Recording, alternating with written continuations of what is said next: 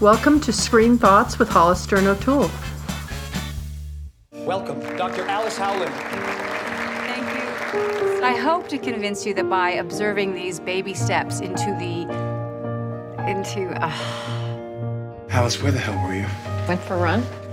Well, I hope you enjoyed that because you completely blew our dinner plans.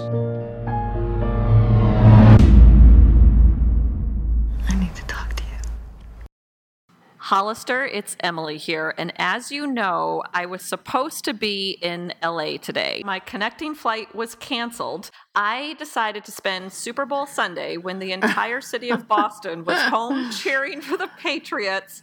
I put on my snow boots and I walked over to the movie theater and watched Still Alice. And I gotta tell you, Hollister, there was a lot of sniffling going on in that movie theater. Me and the other 10 people not watching the Super Bowl. Um, it wasn't far from Harvard University where I saw the film, so there was a lot of IQ in that room. And I think it was a subject that hit really close to home um, and was just, it's a heartbreaking topic. So, did you like it?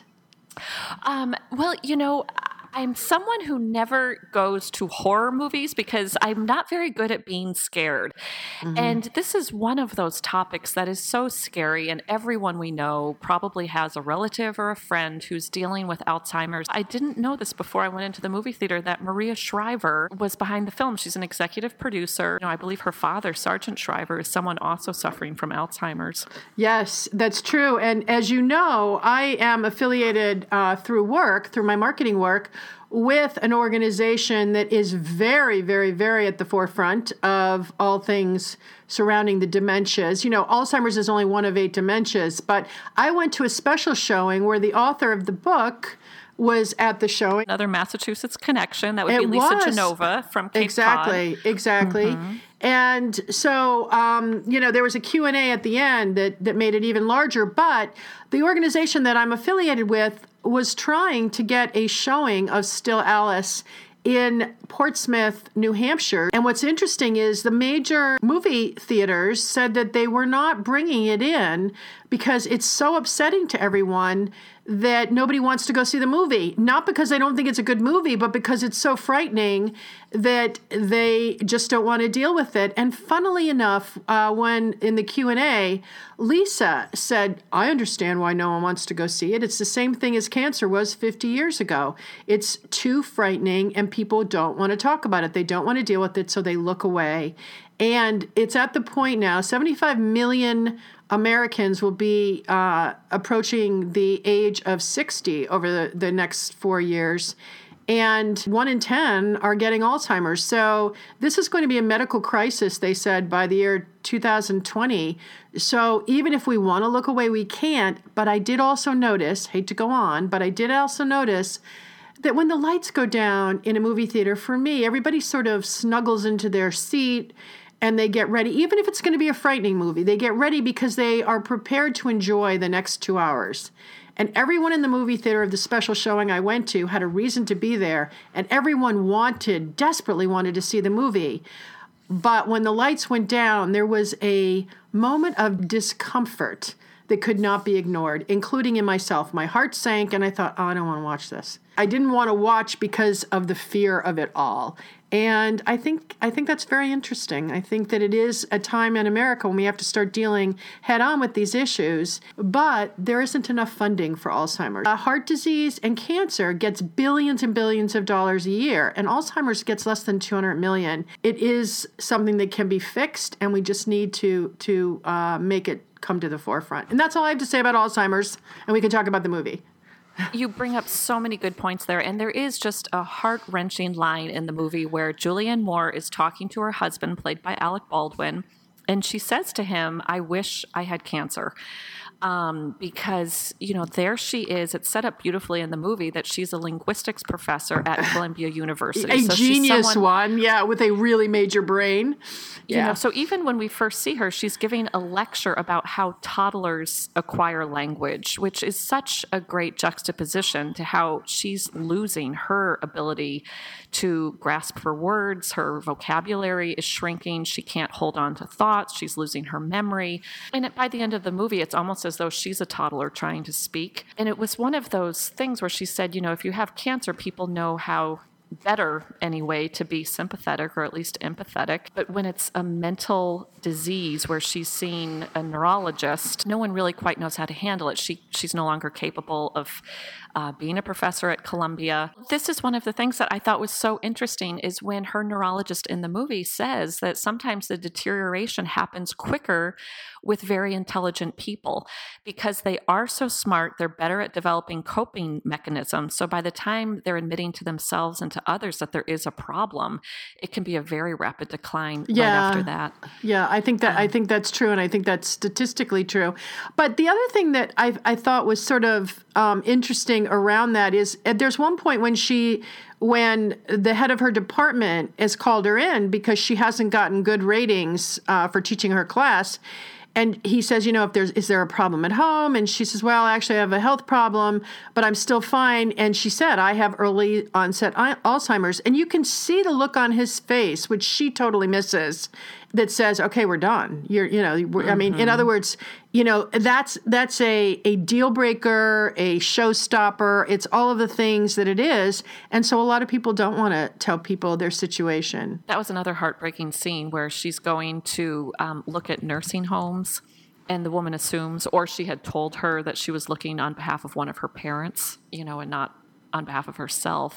when they the you know she's being tested to see how her memory's doing and he says okay i'm going to mention four things the name of the man is this and he lives in hoboken and whatever On Washington And- Street. Mhm. okay and gives the address and i'm going to ask you about it later and i was in a panic because of course three minutes later in the film when he asks her to repeat it back i can't remember it and i'm oh my god i can't remember it and you could hear the murmur in our movie theater because no one could remember it and you know, she wasn't still Alice. I think it's the wrong title. She stopped being Alice very, very halfway through the movie. We in America tend to want to romanticize or change outcomes that can't be changed. And in the end, she was no longer Alice. She wasn't. And even she recognized that, preparing for the future by filming the videos of herself talking to her future deteriorated self. Yeah, exactly. Um, but the, the name Alice I thought was a very good choice because what it invoked for me was the title Alice Doesn't Live Here Anymore. See, I had heard that Julianne Moore is is a petite person. She has never struck me as that tiny in all her other many roles. Um, and in this movie, she struck me as so petite. And somehow I felt like she was doing it purposefully to show that she was literally, physically, mentally shrinking away before our very eyes. Well, the people who worked on the film told us they as somebody in the audience asked, "How did Julianne Moore prepare for this film?" And basically, what she did, interestingly enough, is she met with. She spent a year meeting with people who have early early onset. She met with doctors, she met with caretakers, and then she went to the homes of the people who had later uh, you know, who are in the final stages of Alzheimer's. There are some special homes for people. And she went there. And what she said is, I refuse to do anything in this movie that is not uh, something that I've seen, heard about, or was told about. I won't do it. Everybody who was there who really are very active in the field said she just nailed every single bit of it, every single one. She completely deserves yet another Oscar nomination. She does such a good job of portraying the internal struggle, um, the fading away. That scene where she's giving a speech to other people afflicted with Alzheimer's. And to make sure she doesn't lose her place in the speech, she has to follow herself along with a highlighter so she doesn't forget where she is. It is heartbreaking. I am not suffering. I am struggling. Struggling to be a part of things, to stay connected to who I once was. Now, interestingly enough, in the book, she teaches at Harvard, Miss Harvard girl. she insisted that they shoot it in New York because she had been away for a year shooting uh, the um, Hunger Games series. And she has high school kids and she wanted to be near the kids. So she said i'll do the movie but only if you shoot it in new york. So they moved it to columbia. As far as I know, Harvard does not allow movie crews on campus. So Harvard probably would not have let them shoot it at Harvard anyway. Whenever Harvard appears in a movie, it's usually some other campus playing the part wait a minute. What about what about the facebook movie? That was shot at harvard There were scenes that were supposed to be Harvard. There were definitely scenes shot in Harvard what Square. about love story That is true. Love Story was shot at Harvard. And just an interesting aside on that movie, which always cracked me up. Did you know that Ryan O'Neal could not ice skate? well it doesn't surprise me in the least So the way they shot that movie, they just kept picking him up and shoving him to the next cameraman, and he would fall down on the ice, and they would pick him up and shove him to the next one, and he'd try to look like a hockey player in between. Okay, and in today's world, by the way, he would have spent a year learning how to skate. The way the actors worked in the 70s is very different than the way they work now. And now these actors take great pride in doing the homework necessary to be able to perform the way they're supposed to perform. But let's talk about the people in this movie. Okay, by the way, Julianne Moore wanted Alec Baldwin because they'd worked together before, she said, and she they wanted to work together again. When did they work together? Oh, um, the TV show 30 Rock. Julianne Moore played someone who went to the same high school as Alec Baldwin. Speaking of people who have played in other movies together before, I gotta tell you two things there. One, I did not think Alec Baldwin should have been a scientist. In this movie, I think he can pull off a spouse as of that age. Interesting. Um, I was not buying him as a scientist with words like cathode just rolling off his tongue. I enjoyed him immensely in It's Complicated. Did you notice that he has the same adult son from both movies? Hunter Parrish, who played um, the son in this movie, was Alec Oh, Baldwin I and did. Meryl I, Streep's you know son. what? I did not notice that. I'm sure he brought him into the movie. Good for him. Can you name the TV role uh, that was so big for Hunter Parrish last year in my favorite TV show, The Good Wife? Uh, no. He played Will's killer. Oh, he did. Yeah, so obviously a very different role here, where once again he's the sympathetic son. So you basically did you think that Alec Baldwin did a good job as a husband in this film? I liked him more in It's Complicated, but there was something. I, I guess I was expecting the new yogic Alec Baldwin, and um, his physical bearing made me think that he was suppressing rage, and I couldn't tell if it was just tabloid headlines infusing my perception of Alec Baldwin, who I've liked in many other roles. And obviously, he was dealing with the frustration of, um, you know, living with a spouse who's deteriorating. Well, by the way, that is eyes. one of the words that spouses, you know, you you're not allowed to get angry, and yet how can you not? Were we supposed to believe that he took the appointment at the Mayo Clinic and left Julianne Moore in the care of Kristen Stewart? He just yes, took you off? yes, you absolutely were. I didn't think that was believable for the character who was supportive, relatively speaking, up until then. Well, no, his his choice was to take her, which he was willing to do. But the fabulous Kristen Stewart came back to take care of her mother. But um, yeah, I thought it was totally believable. By then, she was basically gone, and he, you know, he wanted to do what he wanted to do, you know. And he says to Kristen Stewart, uh, "You're a better man than I." Which I thought was a weird line. I actually liked it because I think there is a point at which everyone says when it starts, I'm here for you, I'll be here for you, we'll get through it to the bitter end. But most people in the end cannot handle the final stages of Alzheimer's with their loved one. They can't. I couldn't watch the movie without comparing it to other movies I've seen about Alzheimer's, such as Away from Her. And there is a movie that if you haven't seen it, I totally recommend it. I watched this movie Home Alone one night and I woke up the next morning crying. Wait, it was ho- wait, what so movie? amazingly well done.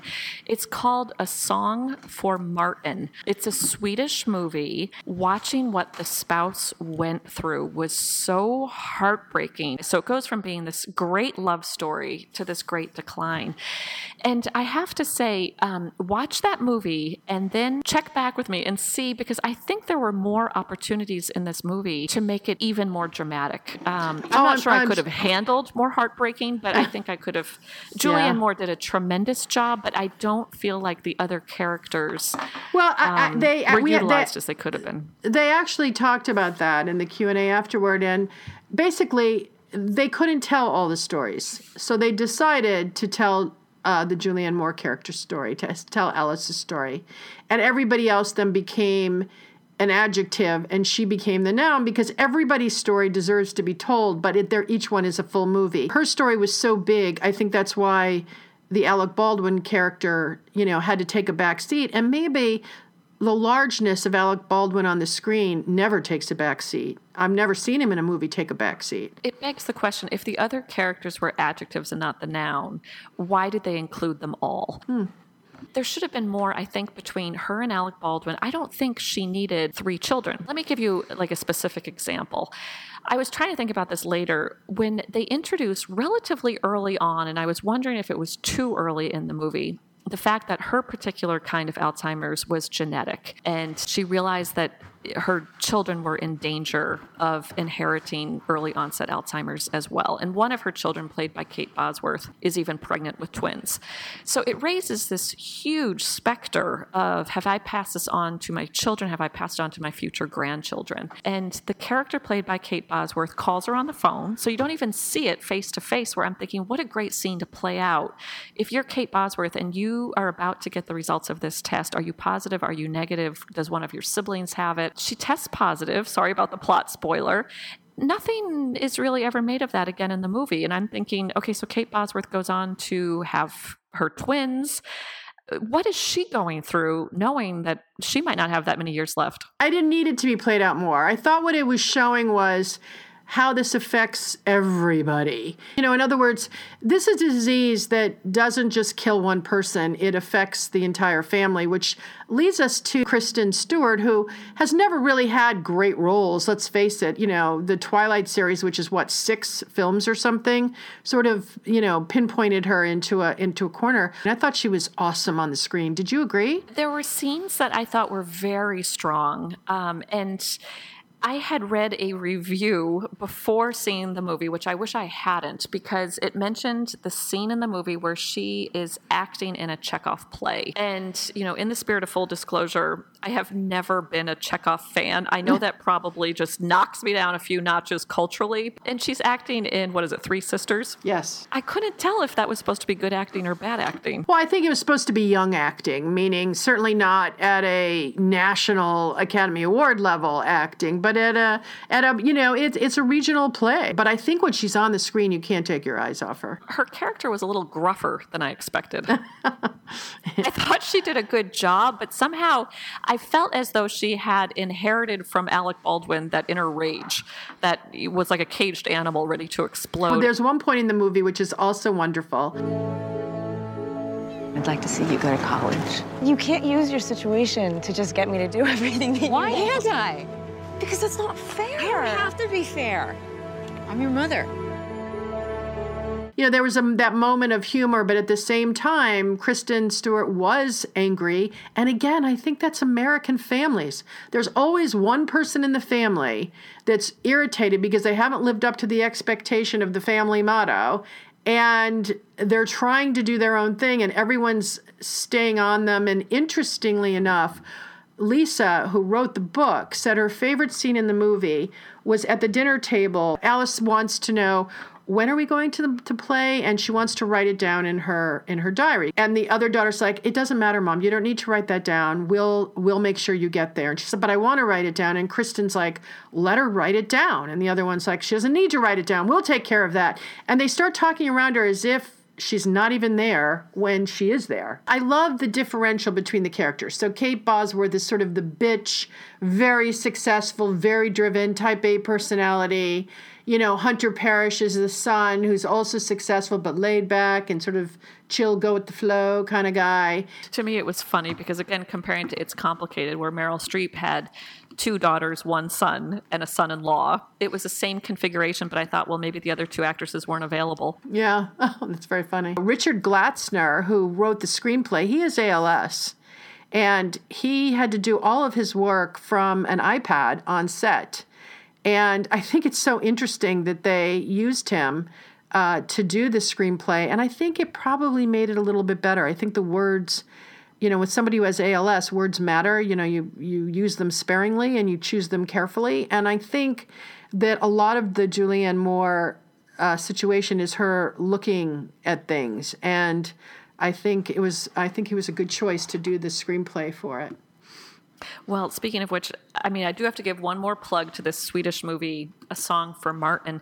When I looked up those actors on IMDb after watching this devastating movie about Alzheimer's, um, I realized that the two lead actors were actually married in real life to each other. And I thought, oh, you know, that leaves me with a feeling of hope. And then I noticed on IMDb that there was an end year to their marriage. And I thought, oh, they got divorced after doing the movie. And then I realized, no, it's not divorce that ended the marriage, it was death. And so while they were filming the movie, the woman in real life, she had terminal um, cancer. So she knew that she probably wouldn't make it. I thought that just added a whole extra element of dealing with the topic of deterioration and um, and death. Huh? Well, thinking back on my three favorite Julianne Moore roles, I would have to say Far From Heaven with Dennis Quaid, A Single Man with your guy Colin Firth, the one that was directed by Tom Ford, and a movie that I was surprised she was not nominated for the Oscar because she has been nominated so many times was the prize winner of Defiance, Ohio. Um, I don't really consider her a great actor. I think she did a great job on this film. Magnolia, I guess maybe was probably what I thought she was most known for, and I thought is probably her best role outside of this one, maybe. And yet, the three movies where I liked her the most, um, they're all almost period pieces. You know, it seems like she's always been playing the 1950s housewife. I think she's good in the Hunger Games. Okay, The Hours. You know, I thought she was pretty good in that. Yes. Yep. And again, Yeah. that's kind of a period piece, right? Yeah, I guess it is. She's certainly had an amazing, strong career that uh, that no one can scoff at. Let's put it that way. Well, this this movie has more than 22 nominations from the National Board of Review to the motion picture sound editor. I mean, it, it's got everything going for it. Julianne Moore has already won the Golden Globe. She's up for the Academy Award, Best Leading Actress, Outstanding Performance by a Female Actor. Uh, you know, it just uh, actress defying age and ageism. Uh, she was nominated for in the Alliance of Women Film Journalists, which made me sort of smile. Uh, it's an amazing, amazing film. The topic, hands down, heart wrenching. She did an exceptional job, and she uh, did the situation for these people proud. If you can get to see the movie, you should. You might not be able to get to because theaters don't want to put it up there because people don't really want to go to this movie, which is another reason why you should see it. So I hope that you will go. I personally hope that everybody will see this movie and then send a donation to someone or send a letter to a senator saying, We want you to put some money into this terribly devastating disease. So live in the moment, I tell myself. It's really all I can do. Live in the moment.